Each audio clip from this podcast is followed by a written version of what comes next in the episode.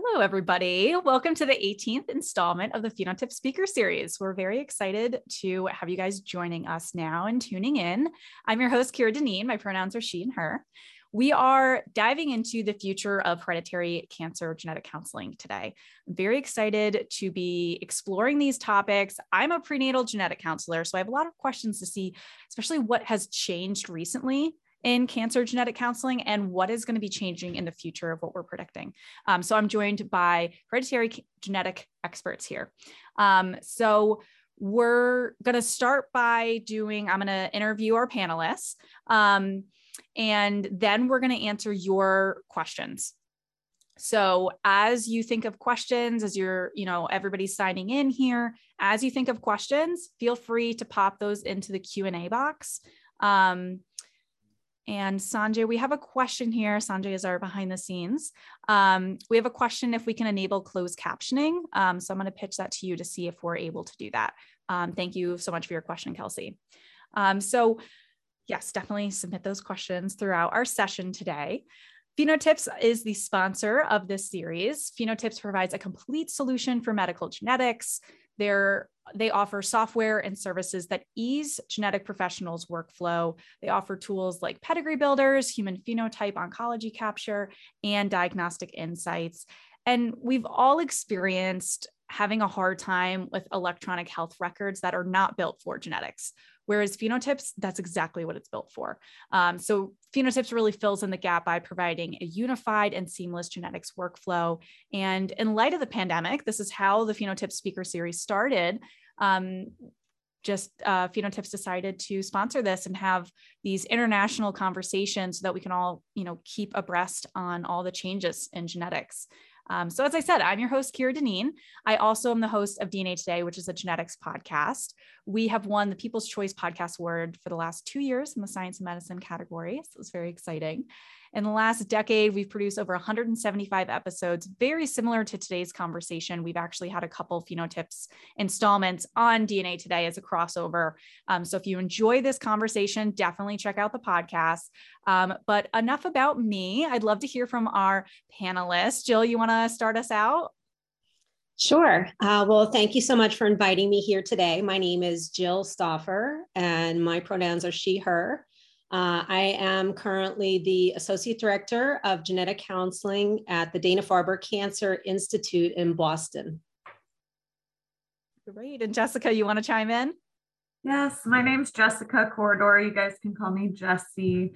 Um, I am a senior genetic counselor at um, the University of Texas MD Anderson Cancer Center. I specialize in breast and pediatric cancer genetics, and my pronouns are she, her. And Emily, finish us off. Yep. My name is Emily Nazar. My pronouns are also she, her, and I am a lead for the cancer genetics service team at Genome Medical, which is a telehealth um, company. And so we um, aim to you know, increase access through telehealth services for genetics services in particular. Fantastic. Well, I'm very excited to have all three of you here. Um, I have a lot of questions to get through. But again, audience members, if you have questions as we're chatting, please put those in the q&a box because i really want to prioritize having your questions answered as well as my own um, so i want to start out with just some general questions before we get into specifics just so that we're all on the same page if there are people joining us that do not work in the cancer genetics area um, so figured we could start by just explaining the advantage of knowing a cancer is hereditary versus sporadic. So if there's a family component to this in terms of inheriting this. Emily, yeah, go ahead. Oh, I think you're still on mute, Emily. Thank there you, we go. uh, so there are a few potential benefits of knowing if a cancer is hereditary or not. Um, there could be implications for the patient themselves. Sometimes knowing whether or not a cancer is hereditary can affect the treatment options that might be recommended for a patient. Um, it also lets the patient know if they have a risk of future just entirely separate cancers down the line. You know once they get through their treatment for the current cancer do they need to be followed more closely to look out for anything else? So it helps inform that follow-up for them. And then it also has huge implications for their family because of course you know the goal is ideally we would you know be able to offer testing to their relatives as well so that we know who else is at risk hopefully before more cancers happen so that we're either able to prevent them in the relatives um, or catch them as early as possible when treatments can be you know a little bit easier yeah i think that's a really good point highlighting that um, looking at other family members to potentially be at risk and future cancers that we should be thinking about um, when we're looking at family health history, this is something that all genetic counselors are doing in some capacity. Um, and a lot of times we're looking, you know, as a prenatal genetic counselor, I'm still documenting all of the cancer in the family that the patient is sharing uh, for them and their partner. What are some of the red flags in a family health history for hereditary cancer versus sporadic um, when healthcare providers are looking at this? Or if we do have people listening that they're like, well, there is cancer in my family. Could this be hereditary cancer? Jesse, go ahead. Uh, so, some of the things we're looking for in a family is maybe an earlier age of diagnosis than what we typically expect to see. So, if somebody's diagnosed with cancer, for example, let's take breast cancer, if they're diagnosed in their 30s with breast cancer, that's more concerning to me for a possible hereditary factor in comparison to somebody that might be diagnosed in their 70s with it. Um, in addition, I always tell my my families that I meet with that genetics is really looking for patterns in a family. So what I'm looking for is are there either the same type of cancer running through multiple generations or are there related cancers that could be genetically linked together even if they're not the same exact type of cancer. Um, and then certain cancers have a higher um, genetic load to them or have a higher likelihood of being hereditary. So I always keep my eyes out for those types of cancers that may have have that higher genetic component to it. Yeah, very well said, Jesse, and that we really want to be looking for patterns, I think is a big part. And and also, as you were saying, that some cancers have a higher like genetic load. I like the way you phrase that because I'm always looking for like, how do I explain this to patients? Um, you know, something that I think of recently. Um, I've had a couple patients talk about that there's ovarian cancer in the family. To me, I'm like, okay, that's a red flag because that's a more rare cancer. We don't see that as often as breast cancer. Um, so certainly if that's paired with breast, prostate cancer, Jill, chime in. Yeah. So, uh, one of the things that I think is fascinating, and as we sort of look toward the future uh, with what's going to happen with genetic testing and, and cancer, is uh, you know, we are taught as genetic counselors to look for patterns, and that will continue to be important. That's never going to be, you know, an unimportant activity. But increasingly, we're testing people based on their diagnosis alone and so just you know sort of continuing this thought train about you know the fact that certain cancers have a higher genetic load um, and one of the things that we're doing at, at dana-farber and other centers are doing as well is we're offering genetic testing to people with certain diagnosis regardless of the family history so every pancreatic cancer patient is a candidate for genetic testing every patient with ovarian cancer, it doesn't matter what your family history is, there's up to a 20% chance we're going to find something. And every patient with um, metastatic prostate cancer. So, so the, you know, there's just these increasing categories, and also uh, an increasing number of publications coming out showing that we don't get the clues that we need so many times by uh, taking a family history. So again, not that the family history is unimportant because sometimes it's screaming at you, you know, or or or even whispering at you, you know, suggesting that something might be indicated.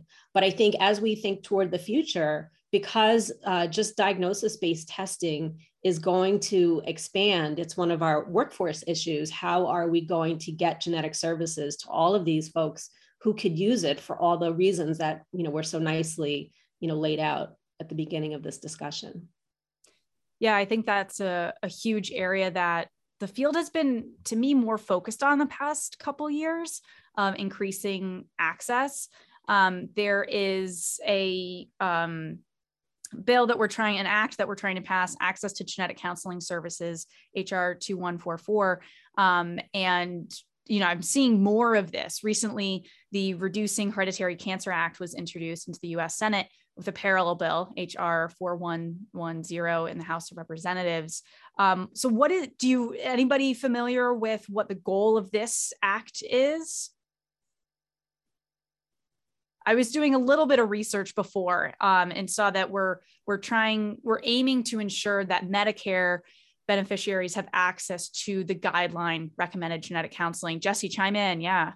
Yeah. So my understanding and a struggle we have with some of our patients is that currently um, Medicare and Medicaid services um, only they don't cover the preventative aspects of of healthcare. So, in the genetics realm, if somebody does not have a cancer diagnosis, um, their genetic testing would not be covered by Medicare and Medicaid. And on top of that, if somebody does have a gene, if we can get them testing, because a lot of testing labs are helping these patients get testing for lower costs, if they test positive, that that doesn't mean that Medicare or Medicaid will pay for those those follow up screenings and additional recommendations that we may have.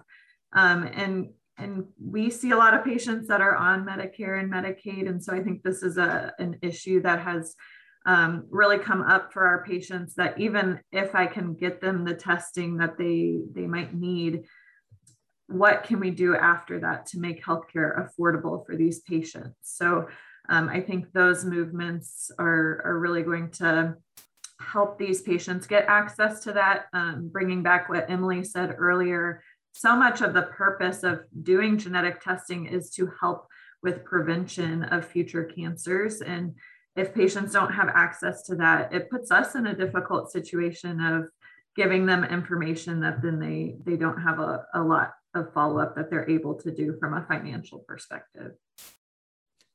Yeah, definitely. And I know there's been um, a lot of genetic counselors that have been involved in helping to get more support for these acts and bills so that we can see them be passed. Um, so it seems like the last couple years, yeah, there's been there's been a lot of um, support for those, and and you know it's really really building up. So hopefully we're seeing that these pass so that this can be in place, um, and you know we're taking some of the hurdles to get to genetic counselors and also to get the testing, as you were saying, Jesse. Go ahead, Joe. Yeah, and so it's you know, in again in line with what's going on, it's critical that genetic counselors be more folded into the healthcare community and that we are not CMS providers. We are not recognized by Medicare as providers in the healthcare system. And it's just mind-boggling that this is still where we're at, considering how valuable you know we are to the care of these patients and increasingly we are just part and parcel of oncology cancer care. So it is just critical that this bill get passed that we are considered as cms uh, providers because once we're covered we are providers for medicare typically the other private insurers follow along. And again, getting back to workforce, where it's hard to meet the demand for the number of people who are great candidates for genetic testing because it could directly influence their care. Um, it just doesn't make sense that so many uh, institutions have to figure out how to cover the genetic counselors because the billing has to be, let's just say, creative. you know, when we don't have the ability sometimes to charge our own professional fees, you know, everyone kind of sorts it out. But this is really a key piece of legislation, you know, in addition to covering, of course, the, the care for those who have hereditary risk. Making genetic counselors part of the medical system in this country is just imperative. And I thought it was so interesting that it, um, for the the Access to Genetic Counselors Act, it actually decreases costs because seeing a genetic counselor consult is less than seeing a physician. So a lot of you know acts and bills that are trying to be passed, it's like okay, it's going to cost money. We're actually saving money, which I think is important, and we're we're specialized in what we do. Um, so it just it, to me, it's common sense, right? I think for all of us that are in the field, but it's just explaining that to um, you know representatives and everything. And I know um, I think it was last year through NSGC. Like, you know, I was one of many genetic counselors that signed up to meet with representatives, explain, like, this is my job, this is where I work in my state. um, and explaining to them this is why it's important that we pass this. So definitely recommend checking out because I've seen, I think it's popping back up again. Um, that I've seen some emails go out. Um, so definitely check in on that. Yeah, there's more co-sponsors of the bill, and you know we're we're forever hopeful. Yeah, yeah, definitely. And Jill, you brought up a point of looking at who the best person in the family is to test for um, doing the genetic testing. If there is a strong family history of cancer in the family, how do identify how do we identify who is the best person to test? Can you uh, speak to that a little bit? Yeah. So ideally, if you're trying to figure out what is the source of possible hereditary risk in the family, you want to try to test the person who may have that hereditary risk, who's, who's most likely to have it first. And so that would be the individual with the representative cancer. And if you can pin down what this is, if you can find a gene alteration, then you can use that to test everyone else in the family very informatively. Um, but what often happens with lots of us is the people who come to seek our advice are those who've never had a cancer diagnosis. They want to know what their risk is. Um, and it's hard to sometimes address with the person who's already had cancer. Why is this important? You know, people say, oh, I already have cancer. Why do I need to know my risk? It's this is you know just just let my daughter have it or just let my son have it and so um, it's really key that we can figure out is the genetic risk in this family detectable because it's not always detectable. Sometimes we can see a very suspicious pattern in the family and say to ourselves, gosh, there's, there's really something going on here. Um, and our genetic test turns up nothing. And then we default to family history. And so if we only tested the unaffected, cancer free person and it was negative, it's possible we're barking up the wrong tree. We're not even testing the right thing. And so the only way to, I say, let someone off the hook of being at increased risk in the setting of a strong family history is if we know what this is, we know what it is. And if we know what it is and you don't have that, then your risk goes back to the average person's risk. But if we don't know what the source of risk is, if it hasn't been identified in someone in the family, then uh, it's not what we call a true negative result. It's an uninformative negative result. And they may still be uh, told that increased screening is, is going to be indicated. So, when possible, we start with the person who's had a cancer diagnosis. But that's not to say that we'll decline testing, you know, the cancer-free individual because sometimes practically speaking, there's just no other way around it.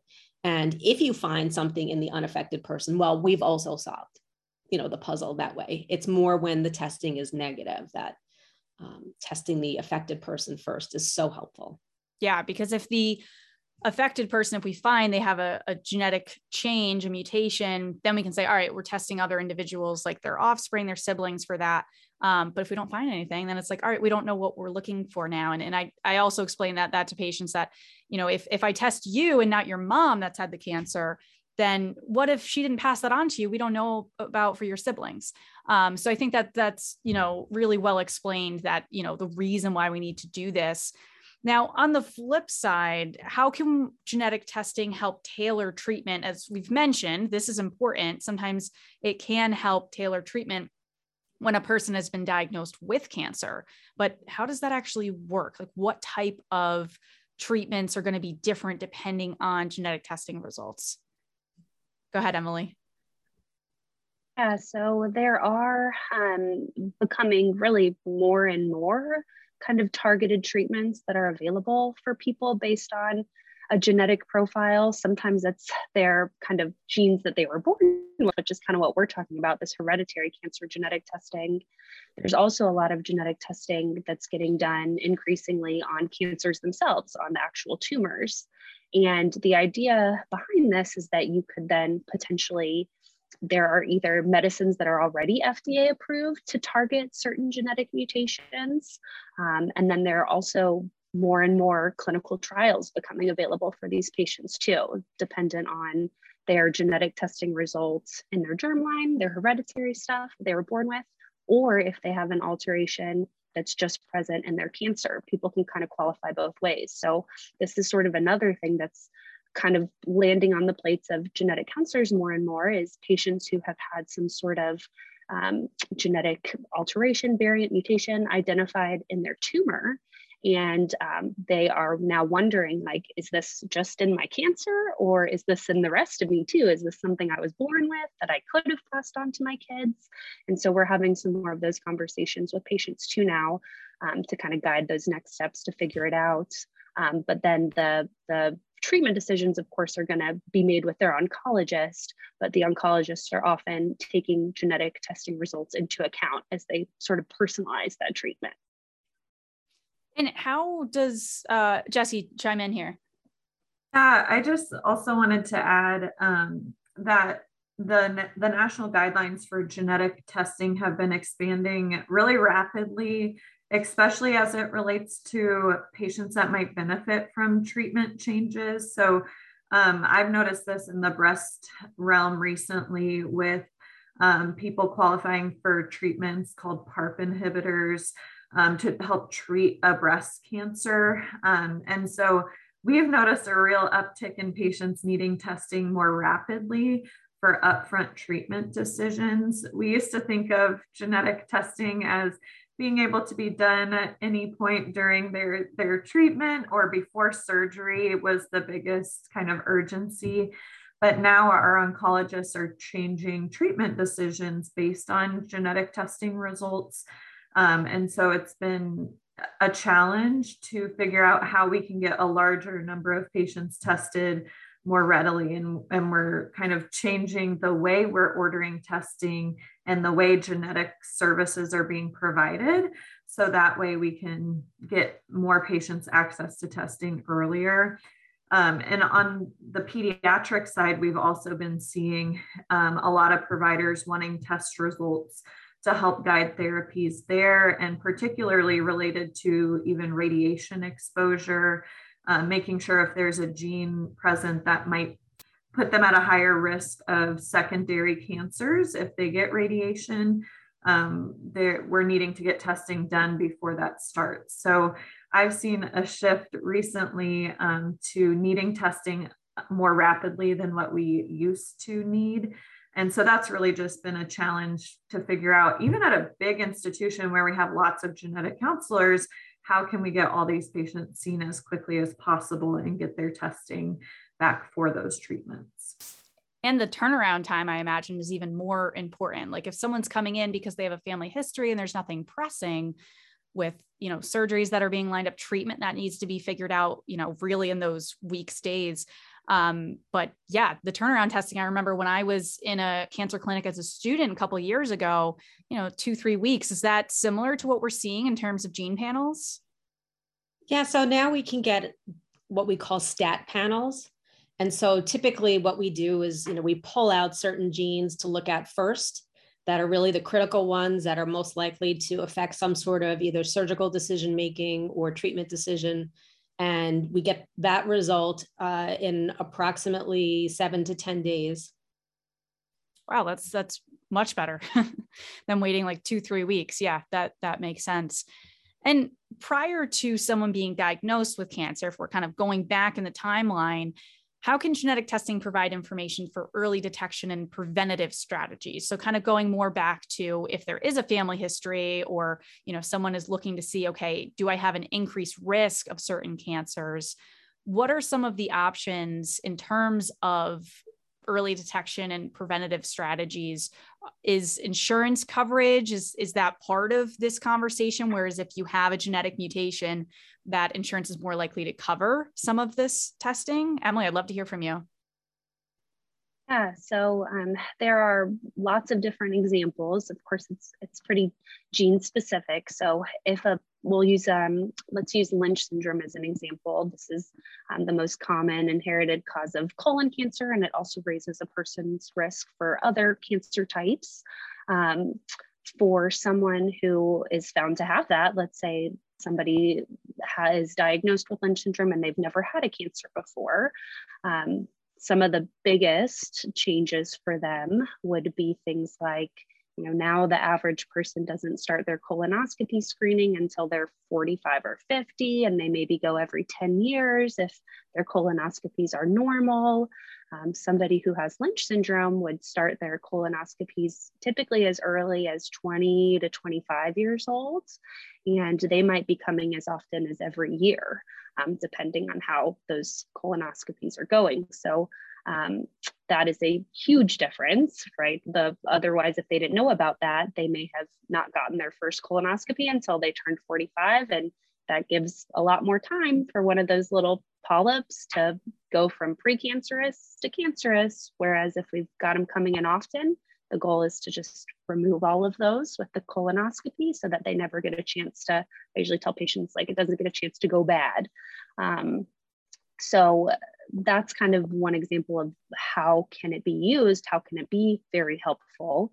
Um, as far as the insurance piece goes um, i because we have these national comprehensive cancer network guidelines to point to um, most insurers look to those and you know kind of follow those as well. So oftentimes there is insurance coverage for those preventative services. I would say most of the time with private insurers, that is well covered. Um, there are other examples of things people can do preventatively, anything from other types of increased screening, you know, more frequent breast screening at an earlier age, even things like preventative surgeries. You know, some people might opt to have a, you know, preventative mastectomy instead of extra breast cancer screening if they know they have a very high chance to develop breast cancer. And that's when it becomes more of a personalized, you know, decision making process and that the patient would think through and would often meet with different specialists as they're kind of deciding what feels right to them. Um, but insurance coverage is often there for that as well. So it's never, I would never say it's like 100% always there, but in my experience, most insurers will cover that if there is a genetic mutation that says this person's at increased risk. And sometimes, sometimes based on family history too. Um, but certainly if you have a positive genetic testing result and you have these guidelines that you can point to that say this is recommended, I think that definitely helps to make a stronger argument. Yeah, certainly one reason to pursue genetic testing because otherwise if you're deciding to do the screenings without like that medical reason behind it like that's documented i would imagine that would be quite expensive um, because even for breast cancer um, for screening. You're doing um, you know the um, mammograms but then also breast mri like every six months you flip flop between them if i'm getting that right. Um, so you know that that adds up. Every six months it's like by the time you've done one you're already scheduling the next. Um, so i think that that's important to be looking at. And emily you mentioned the nccn guidelines. Have you found that you know I think maybe Jesse mentioned earlier that these have changed over the years, obviously, that we're trying to pick up more people that are at risk for developing cancer.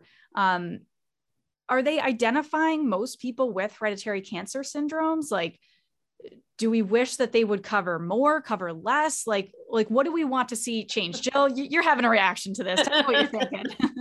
so, you know, there, there's a um, a wonderful position at uh, Beth Israel Deaconess uh, named Nadine Tung. And she wrote an editorial about how, you know, honestly, at this point, eh, you know, even if we just consider breast cancer patients, it would be easier to say who's not a candidate than to look at the NCCN guidelines, which are, I mean, you know, you need to pull out your extra reading glasses to to get through all of it. And you know, while you know maybe those of us in in genetics who've been attracted to this field kind of you know like all right will we do that? It's it's not something that a lot of people have the time or the patience to sort through. They're just and, and you know what this is reflecting is that more and more people are candidates for this sort of genetic testing and they don't want to leave people out of the loop. But it's getting to the point where again there's been publication after publication showing that these guidelines don't identify people with clinically actionable mutations and the cost of genetic testing has come down tremendously. And this is something that there's still you know misinformation out there that it's going to be thousands and thousands of dollars. It's not. Most uh, can access genetic testing of the type we order uh, even in the absence of insurance coverage for $250 And then if we have low income patients, they will meet guidelines that the labs have, very generous income guidelines. They will pay nothing or they'll pay very little. So mostly we can get people access if they want to because of all of these things. So, you know, as we think toward the future, um, I think that all cancer patients are going to be offered genetic testing at some point. It's going to be part of their uh, pathology uh, you want to know tumor size, you want to know, you know, other features of their cancer in designing treatment. And this is going to be part and parcel of oncology care. It's just going to be all comers.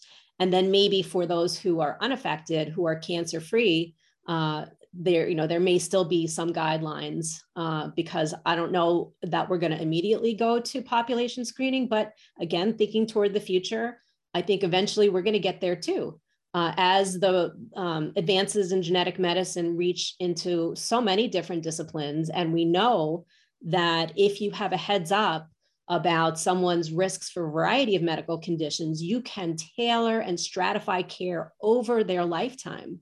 And so there are a number of initiatives out there right now looking at things like like BabySeq, like you know testing babies, um, and you know other other studies that are doing kind of this this population approach to see what is the value of getting this information. And my personal prediction is one day you know maybe when we're in our early 20s we're going to have our genome sequenced at our primary care physician's um, office and then will be sort of farmed out to the appropriate people for the right care. And it works in both directions. You know maybe some people need more but maybe some people need less and it doesn't have to be a crystal ball of accuracy. It can lead to stratification that makes more sense than, you know, just the same approach for everyone in the population.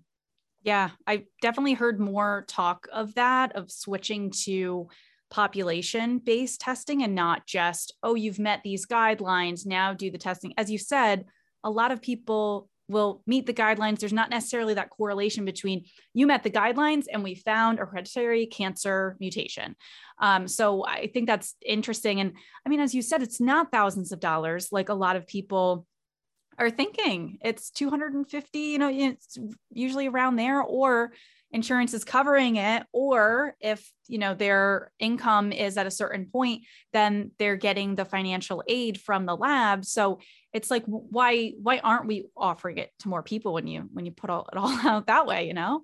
Well and you know and it's not to ignore the you know some of the complications of genetic information and that we're still learning a lot. We you know we we are fans of some of the larger panel tests and we know that sometimes some people come toward genetic testing seeking clarity and they walk away with uncertainty because you know we we we're describing an alteration in a gene for which our understanding is evolving. Uh, there are still people who will look it in the eye and say i understand what you're telling me that this could help guide my care. I don't want to know. And we need to respect those decisions. Um, and so you know we we really need to i think offer right? We need to offer, we need to make it accessible, and we need to figure out ways how to provide a choice. Um, and we need to figure out ways how to provide the proper follow up once something is found. And, you know, we've been talking about workforce, you know, the whole time. And, and it's one thing to come up with some very streamlined way to test people, but then there's a finding and now what and that's that's why we need more genetic counselors that's why we need this bill passed. So we are part of the medical system, better reimbursement. There needs to be more of us. We need to just be integrated into medical care throughout. Completely agree. Completely agree. Jesse, what do you have to say? Yeah, I definitely agree that that's the direction that genetic testing in um, oncology care is going. And um, I think the biggest thing that gives me some caution that I think the genetics community needs to plan for is there's not going to be enough genetic counselors to help patients make these decisions about whether they want genetic testing and to what degree they want that. And so I think we're going to need as a genetics community to, to help healthcare providers understand the types of conversations that need to be had around this because I see a lot of women coming into my clinics who didn't even know their doctor was ordering genetic testing for them at their OBGYN appointments. And they found something they were not expecting to find. And, you know, we are great um, at being able to help them navigate that result and helping them understand it. But I do also work with a population of young people in the pediatric realm, as well as I work in an um, young adult and adolescent clinic. And um, I get a, a, perspective from those um, individuals that is a lot different from my adult population, um, where a lot of my adult patients are interested in testing and they are ready to move forward with it. And there's always scenarios where patients decline testing. But in my young adult population, we have a lot deeper conversations about whether this is information they're ready to have, whether this is information they they want right now in the future or ever want to have. Um, and so I think it's going to be important that providers are trained to have some of these conversations or in those situations where maybe a patient isn't sure to refer. And I just get somewhat hesitant about genetic testing being offered at a population level to patients that don't know what they're getting themselves into and don't know what those results could mean for them. Um, particularly, too, it can impact your ability to get things like life insurance or disability insurance. And I just know from my experience, my young patients don't really have a uh, background knowledge of, of those concepts to even make decisions related to that without some conversation with myself. So that's one thing we're thinking about in our clinics is how to make sure that we're still offering test counseling to those that would benefit most from pre-test counseling while also thinking about the number of patients and the number of people that could benefit from genetic testing currently the, the number of cancer genetic counselors cannot offer pre-test counseling at a population level. So whether that needs to be more more genetic counselors or more training of providers to be able to offer those conversations, I think that's really where I see some hesitancy. I do like to be in control of things. So part of me needs to relinquish some control, but I do, um, from my patient population, I do get somewhat anxious about the number of patients that might be offered um, testing without fully knowing what that means for them or fully being ready for that information. Yeah. I mean, you guys have highlighted so much of what we need patients to be processing with someone because it's not just, oh, yes, medically they should have the test, like a lot of other different things. There's so much decision making that goes around this. And some things, as you said, Jesse, that young people may not be thinking about life insurance if they're, you know, a young adult. Um, and another area that I was curious about in terms of the decision making is if a patient decides they've had these conversations with y'all and have decided, okay, I do want to do the genetic testing. At that point, are you basically recommending, okay, we should do this panel? Or are you going into different panel options for them? How detailed do you get? Does it depend on the patient? Like, I don't know if this really depends on you as a provider too, of what your preference is. Um, does anyone want to share like what you do? Yeah, Emily. Yeah, I can speak to that a little bit. And I don't want to speak for everyone, but I've I've worked in a few different clinics um, over the course of my career.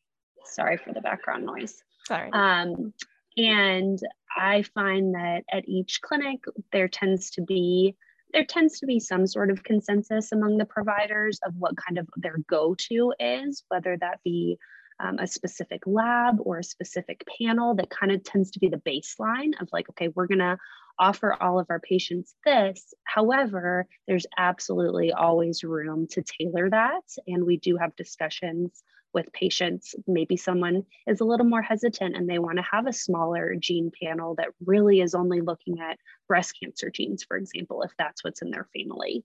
Um, I find, just in my experience, most patients are interested in kind of going bigger this idea of like, well, yeah, while you're at it, let's just look and make sure that there's not anything else. And sometimes patients even ask me, hey, can you check with check for stuff other than cancer while you're at it? And I say like, well, no, like we're we're gonna stick to this, but you know, I can refer you to one of my colleagues want to explore something else, absolutely. But and maybe that's the patient population I see that tends to be very information seeking.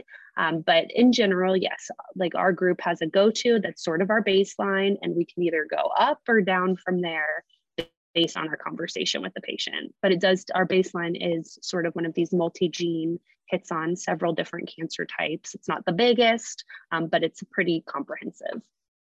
And obviously, the gene panels can range from just doing one gene to many genes. What what is that range in terms of the end of it? Like, what's the max panel nowadays? I mean, sometimes the panels are very large, um, especially if you're talking about, you know, looking at the tumor. So, you know, we're looking at 400 genes or uh, we see a lot of heme patients in our uh, program, and so the heme panels tend to be very large. Or we're combining the sort of the heme with the solid tumor panels. So we we have ordered, you know, gigantic panels. But again, I, I completely agree. This has to be done um, with a discussion with the patient, and it has to be in their zone of comfort. Uh, so you know, I think a lot of us probably are somewhere between you know 30 something genes and 80 something genes. You know, that's okay. probably the, that's probably the com- you know the most common selection somewhere in there. And then in certain instances you might you know dial it up. And in certain instances to be responsive you're going to dial it way down. Uh, and and sometimes these conversations happen even in the setting of a known uh, pathogenic variant in the family we think about do we just look for the pathogenic variant that's known or do we open it up and consider what's going on in the other side of the family and offer those individuals a panel also? So yeah that is such a good point because just because say we identify something on their maternal side if there's cancer family history on the other side we may want to account for that. So i think that's good to look at the full picture and why family history can be a key role in that that's a really right. good point. Right. And then back to the you don't know what you're going to find. So we had a case that put fear and terror in all of our hearts where there was a family that looked like a Li-Fraumeni syndrome family, had the classic tumors, breast sarcomas, and we found a TP53 mutation, no surprise. And you know, you, you would stop, right? And say, we, there's the answer. Um, except with additional testing, we discovered that this young woman also had a BRCA1 mutation. And now for her particular care, maybe that additional information was going to have some minimal additional value, but for the family and figuring out who needed testing for what, major deal. If we were only testing for one pathogenic variant and you know no panel testing had been done, we would not have the awareness. And I just keep getting back to we don't know what we're going to find always. And most people, I think, who are caring about tailoring their screening, um, having things that are going to target their specific risks, want to know about their cancer risks in general. They, they, they're interested in maintaining their health. And so doing something that's more comprehensive makes sense. But, um, you know, again, we need to be responsive to the preferences of our patients, uh, even when we you know, communicate that they have every right to decline testing altogether or to, you know, prefer that we just dial it way down. Yeah, definitely. And and Jill, you were one of the first genetic counselors in the US to focus primarily on oncology. So what have you seen change like over the years? Like what type of testing did we start with? Was it really like the genotyping and now we're sequencing of each gene? Can you speak a little more to that? Yeah, so because I'm that old, um, I worked with seasoned. Um, we're going with seasoned. I wear it proudly. Uh, I've been um, I'm about 30 years out from my graduate program. And so I worked uh, initially with a brilliant physician named Barbara Weber, uh, who came out of the University of Michigan, and she trained under Francis Collins, who was, you know, our former NIH director. And she was doing something called linkage. And when you do linkage, you try to compare DNA sequences in people who have cancer versus people who don't. And you look for commonalities in the people who have cancer that the people who don't have cancer, it, it's not there and these are these were studies that were kind of gene hunting studies but they could also sometimes characterize who in the family had likely risk So Barb Weber, um, who was doing this linkage as a research study, had a very large breast and ovarian cancer family with very, very convincing linkage, um, meaning it really seemed like we could separate those who had whatever this was. And, and this is before BRCA1 was cloned. All right. So it's that old. And uh, one of her patients, she was, a, she was an oncologist, uh, came in and said, You know, I just want you to know my sister is going to have prophylactic mastectomy this week based on the family history. And Barb in her head is thinking, mm, they're not, she's not linked. She's not linked. It's not, she doesn't have it. Um, this was a research study. She went to the ethics committee and they said, you don't need to tell her it's, it's research. It's, you know, there was no expectation of results back. The next day, Dr. Weber called the patient and said, come in. we need to talk. And of course, she told her. Uh, and the patient did not have uh, the surgery. And then after BRCA1 was cloned, you know, of course, the family was tested and it was a BRCA1 family. And this woman didn't have the gene mutation. And so that was kind of the birth of uh, this field. Uh, Barb Biesecker was involved with this family and some of our, um, you know, leaders uh, in this field. So it was very exciting to start out, you know, at the beginning and see how much we could do uh, even pre uh, having a gene to point to, we could still advise families you have a strong history. Uh, the tamoxifen prevention study to try to lower cancer risk was available even before BRCA1 and 2 were identified. Um, and so shortly after the identification of those genes, it was, you know, of course, sequencing, and then Myriad had the patent and it was all done there. It was very expensive. It, it took a while. If insurance didn't cover it, it wouldn't get done because you know no one had an extra $4000 laying around to cover testing um, and then as everyone knows the gene patenting went away and more and more labs jumped into the game. The technologies have evolved. Uh, we're able to look at much more information now than we ever were able to in the past. Um, and so we're able to do very comprehensive now next gen sequencing whereas before we were you know slogging through the first linkage and then the sanger sequencing.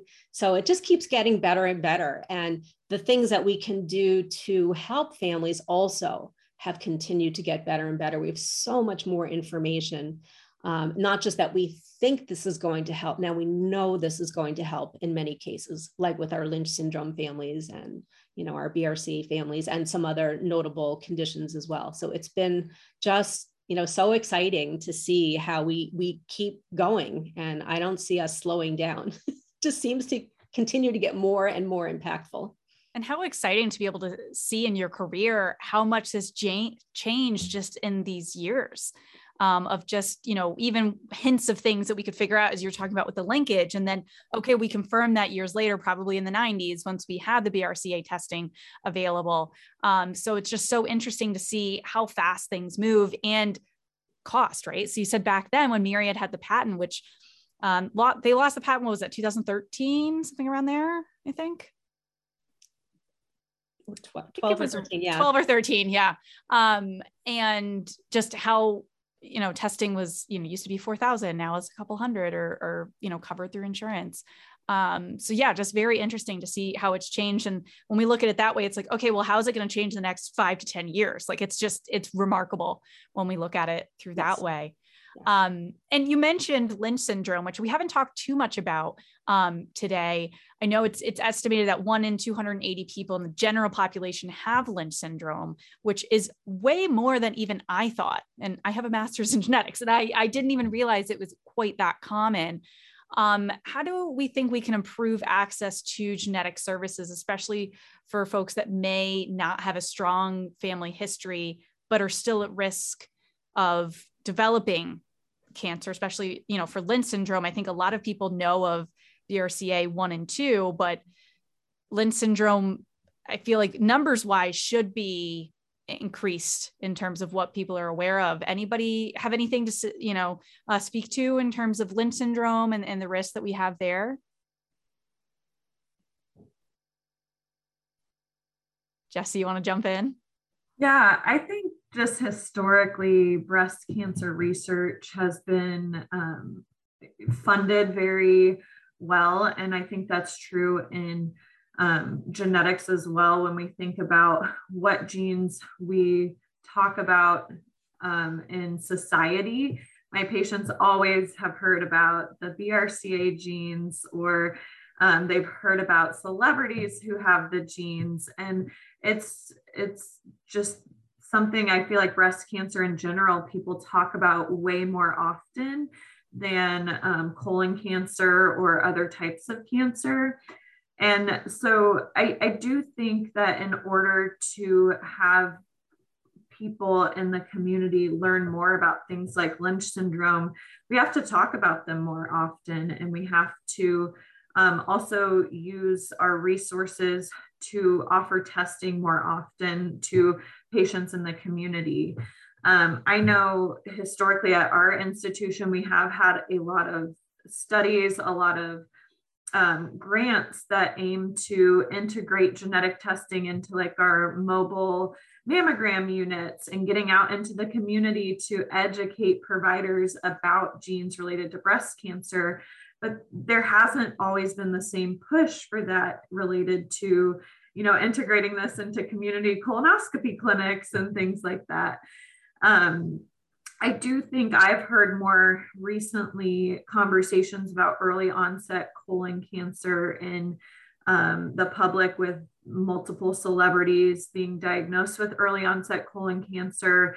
And I, I hate that celebrities are who drive some of these medical conversations, but I do think it helps um, when people especially young people learn about these things before they're at the age where colonoscopies are starting um, i think it's important for for the communities to be talking about this. So um, I, I don't have a set answer on how we do it but i think making sure that we're putting the same effort into talking about these other types of cancer syndromes that just aren't talked about as much and and putting our research time and effort into making sure we're we're reaching out to communities about this just as much as we have in the past reached out about making sure we're getting BRCA testing done. Yeah, I think that's a, good point. And a lot of us, when we do interviews and, and anything, you know, in the media, it's like we go to those examples because we're like, oh, well, maybe the public knows of them. So that's good. But maybe reaching towards other examples too. So we're not just keep echoing the same BRCA. Um, Jill, what do you have to say? So I, I agree with everything that uh, Jess said. And, you know, in a word, like be, be like Heather Hampel, me, you know, mention it all the time, everywhere you go. And, you know, as genetic counselors, one of our skill sets is obviously we're, we're good communicators. And we when we present we often present to ourselves. So we go to our genetics conferences or our cancer genetics conferences and we present and that's very important obviously. But there's a, a lot of value in us sort of fanning out and circulating in non-genetic audiences. And so accepting or even trying to seek out ways to address the community uh, to work with your uh, uh, maybe nurse navigators at your institution and help the nurse navigators understand the value of uh, genetic services because they're the ones talking to the patients about helping them set up their appointments. And if they can even say just a few words about the value of this, that's going to help make the service more attractive but you know and going to other meetings primary care sorts of conferences uh, places where everyone is not already in genetics and learning the finer points but maybe doesn't know much about it at all.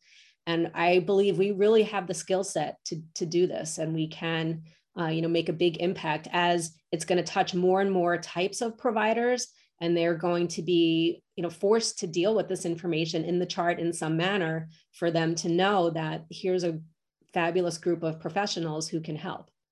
Yeah definitely. And i i think it's so important us to also not only communicate with fellow healthcare providers but the public in general so that they are aware of it. And you know i'm a little biased as a podcaster but i find that to be really effective because yeah.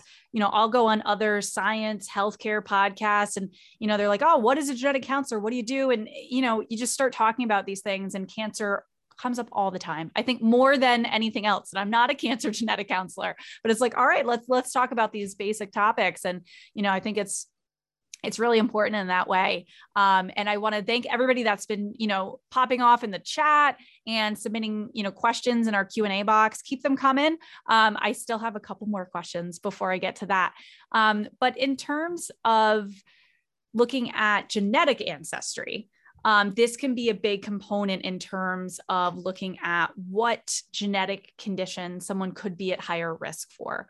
Um, so I think something that you know all of us talk about in terms of being genetic counselors is people that have Ashkenazi Jewish ancestry.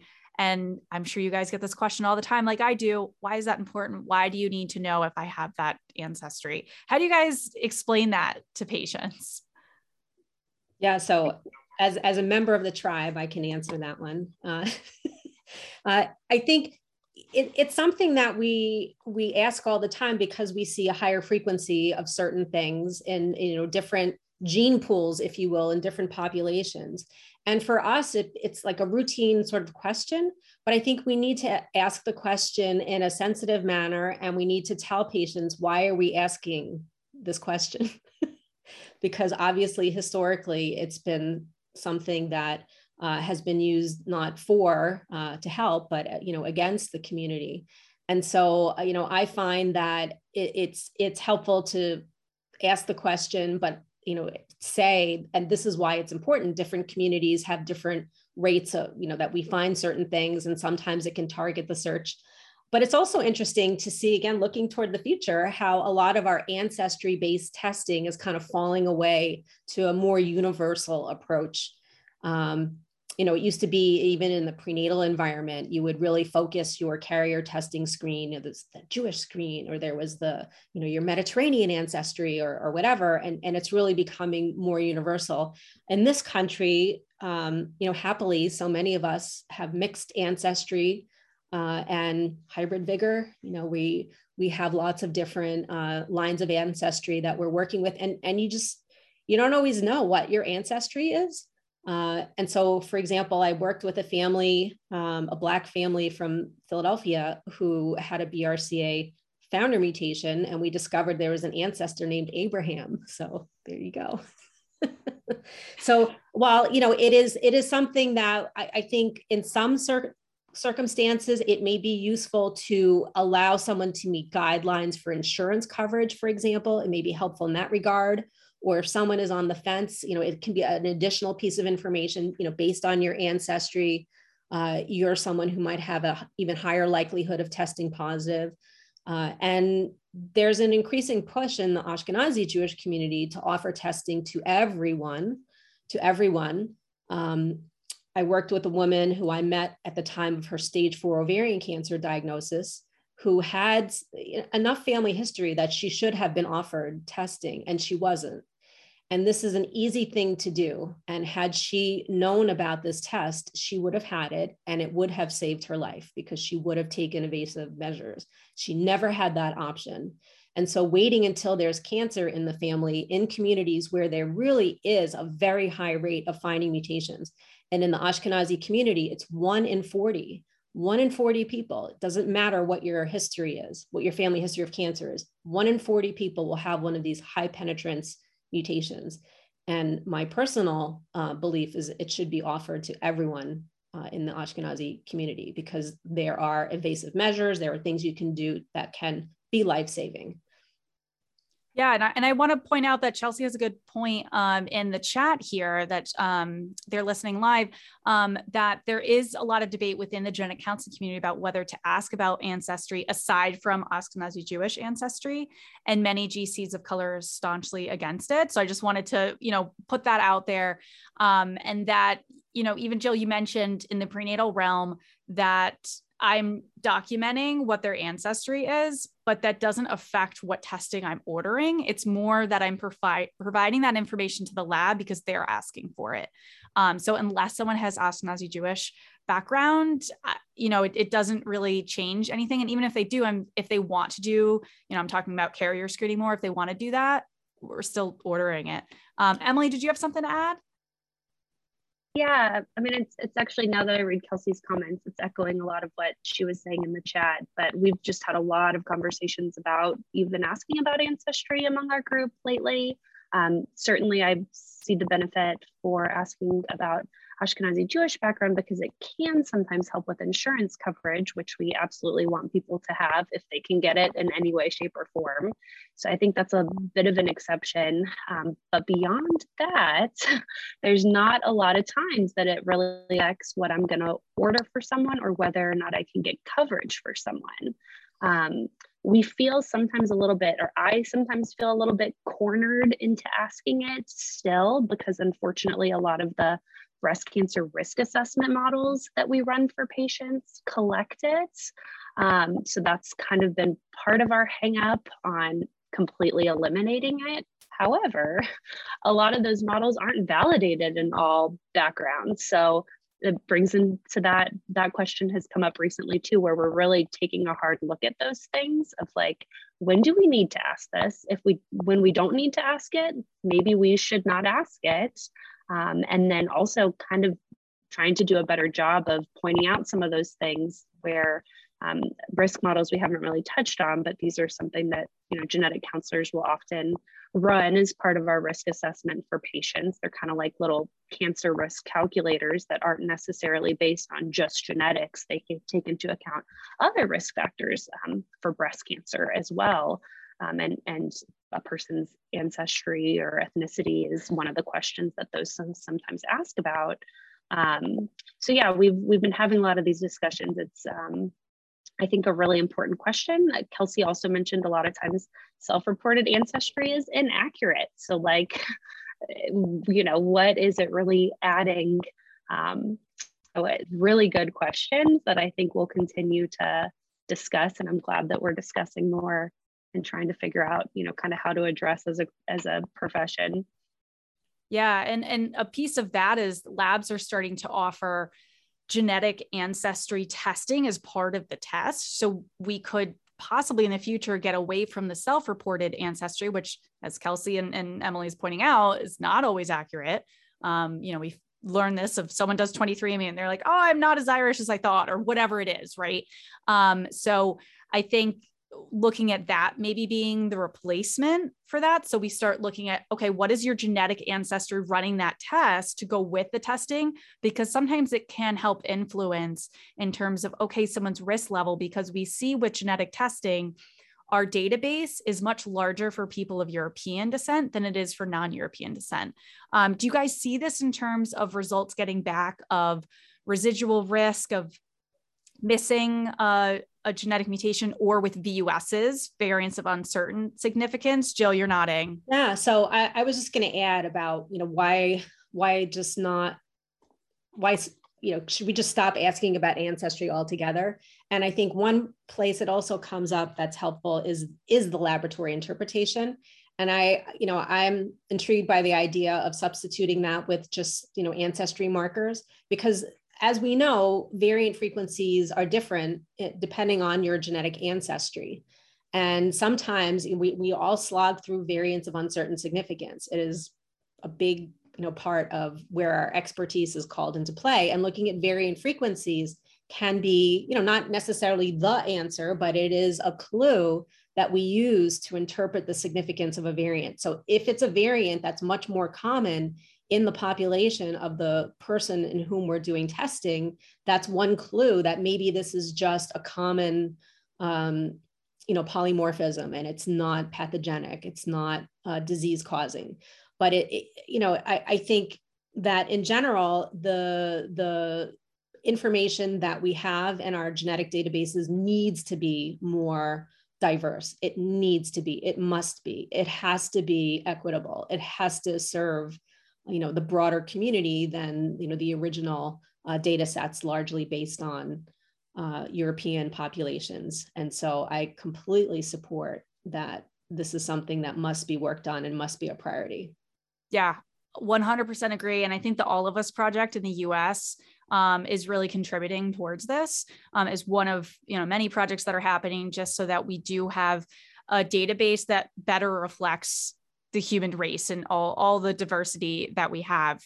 Um, in terms of VUSs, if someone um, gets a VUS and the variant of uncertain significance, where we say, all right, there's this genetic change, we don't know if this means it makes the gene not work, you have an elevated risk for cancer, or it's just benign, uh, polygenic, you know, um, uh, you know, a PM there.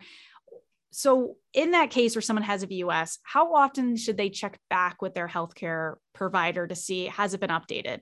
Is six months still the recommendation, or what? What are you guys telling patients now?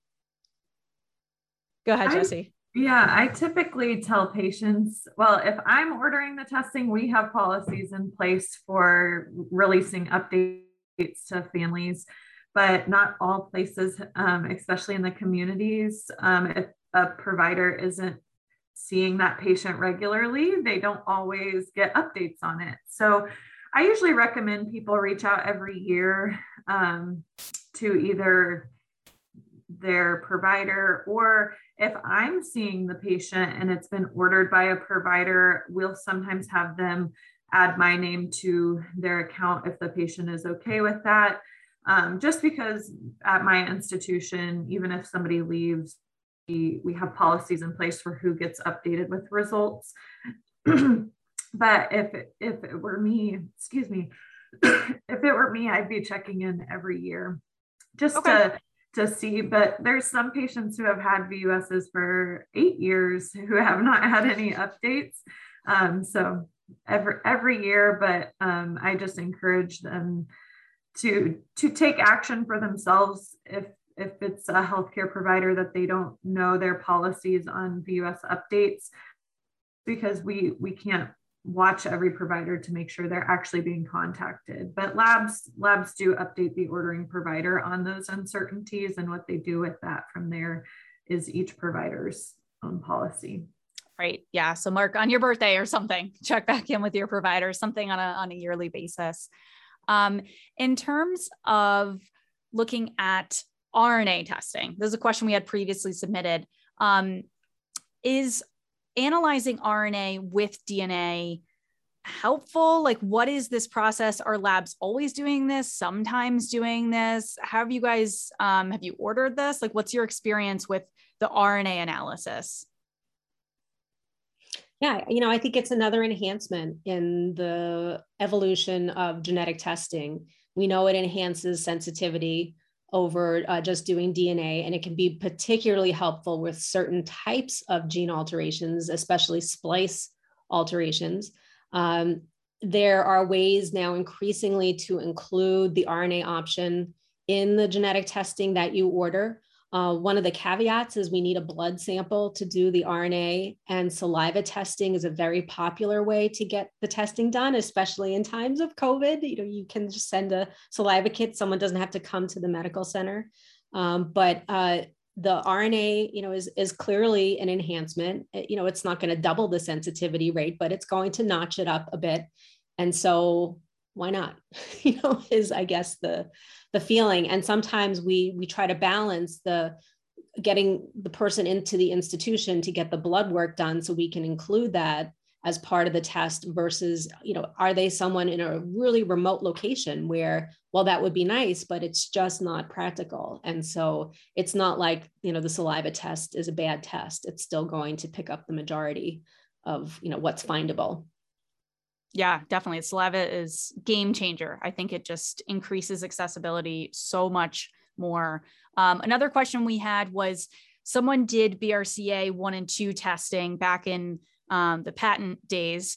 Um, and now, obviously, we've been talking about these gene panels. Should people that have had BRCA testing that were negative, should they repeat testing now with a gene panel? Um, does insurance cover this? Will the lab cover it? Like, you know, Myriad had the the patent. So, um, Emily, can you speak to this? Yeah, so uh, the answer is yes. if someone has previously had negative BRCA1 and 2 testing and that's all that's tested, there is definitely additional testing that is recommended for them now. Um, it's not so much that they need to get those two genes that were already tested rechecked. Um, sometimes they might if their first testing wasn't comprehensive for those. But typically, what we're really talking about is we know of more genes now. So, in these past 10, 15 years, there have been multiple other genes identified that can impact risk for breast cancer, ovarian cancer, all the cancers that go on the BRCA spectrum. And so if somebody walks into a clinic today, they should be absolutely getting a test that includes, you know, at least like 12 or 15 genes that connect to that. Often it might be more than that. Um, and these this recommendation is you know it's not just mine it's reflected in those NCCN guidelines. And so um, insurance coverage is typically there for that. Even if a person's already had BRCA 1 and 2 they can come back and have coverage for the those other genes now most of the time is, is what we expect to see um, and then there are, you mentioned labs, there are some labs that have sort of access programs for this, where um, if an insurer, for whatever reason, didn't cover it, which I think would be more unusual, um, they may have some sort of update program where a patient could be eligible through them to help them have access to it. So, yeah, definitely people who've had genetic testing 15 years ago and it was normal probably need to come back in. Um, i would say you know really should consider coming back to get updated. And that's not something you know people often ask me when do i need to get retested for this? And so i always try to clarify like it's not that you need to be retested for any of the genes you've been tested for before. Your genetics are the same your whole life. We don't need to recheck those ones but we learn more over time and we learn that there are other genes that can affect a person's risk that just weren't available back then in 2005 or 2006 or whenever so it's more that our knowledge evolves and we know there's stuff we should be looking for that we just didn't know about before yeah great way of explaining that very very clear and everything um, Isabella has a question. Do you explain the RNA analysis to patients? If so, what information do you provide? Is it something that you dive into with patients or it's more background information for you guys to interpret the test? You know, for us, I think the answer, like a lot of genetic counseling, is it depends. you know, it that's it always depends. our answer, right?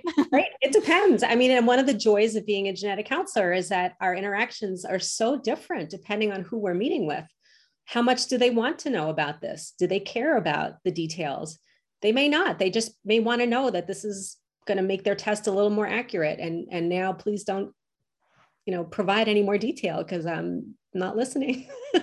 And then of course we we you know and those of us at academic medical centers are constantly seeing our own. We're seeing people who are themselves in the profession. They they may be you know healthcare providers themselves. They may be you know molecular geneticists.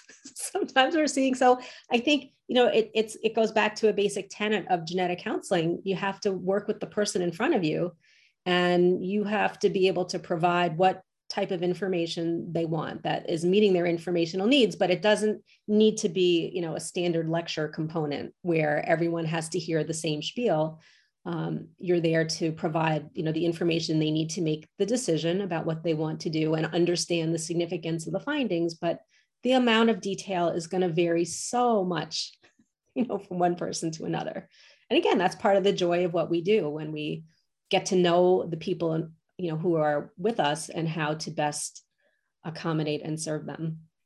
Yeah yeah, definitely what I love about being a genetic counselor. Everything's different and you're tailoring it to each patient and everything. I think that's one of the joys of our, our job. Um, but I think we're just out of time now. We've got a couple minutes to wrap up here. Um, so thank you everybody for tuning in. You'll see a feedback link in your browser when this webinar ends, as well as emailed to you. We'd really appreciate if you could take a minute to offer feedback so we can work to improve our upcoming installments of the PhenoTips Speaker Series. The email will also include a link to the PhenoTips Speaker Series page where you can sign up to really receive alerts on upcoming sessions. If you want to just directly go there, you can go to phenotips.com, hit the resources tab, and then the speaker series is going to pop up on that drop down menu. And all of our installments are on there. It's also available as a podcast. So you can search uh, the PhenoTips Speaker Series in your podcast player and listen to this as you do other things um, and when we're not live. Um, but stay tuned for our next webinar taking place tomorrow. It's going to be tomorrow. We're going to be talking about improving diagnostic yield in pediatric genetics. So, switching the script a little bit, focusing on the pediatric side. Uh, but you need to be registered like you registered today if you are listening to this live. Um, so definitely register if you haven't already, because it's going to be a great conversation. Um, but really, I want to thank each of you for coming on here and sharing so much expertise. You answered almost all of my questions. I feel like I never quite get everything done in the time we have, but uh, that's always good. Leave, leave a little for next time. Um, but thank you, Emily, Jill, and Jesse for joining us, sharing all of your expertise. Uh, shout out to Kelsey in the chat and the Q&A, answering a lot of questions there that we didn't have time for. So thank you so much. Anybody want to, well, we have right now, you can see our social media um, on here if you want to follow us and connect with us there. Um, any closing thoughts as we say farewell to everybody? Thanks for having us on, everybody, and, and letting us talk. Um, I, I, personally love talking about genetics all day, every day. So um, thanks Same. for the invite. yeah, we got a good crowd here. We're all, all pretty energetic about uh, genetics and, and cancer. And um, yeah, really appreciate everybody um, shout out Megha in the chat here um, for tuning in. Looking forward to connecting with everybody tomorrow for our next installment. You don't have to wait a month this time, it's tomorrow. Uh, so I will see you guys there. And thank you again, Emily, Jesse, and Jill, for joining us and sharing all of your wisdom that you have to offer. I learned a lot today. Um, so really appreciate it. Thanks, Kira. Thanks, all right. Bye, everybody. See you tomorrow.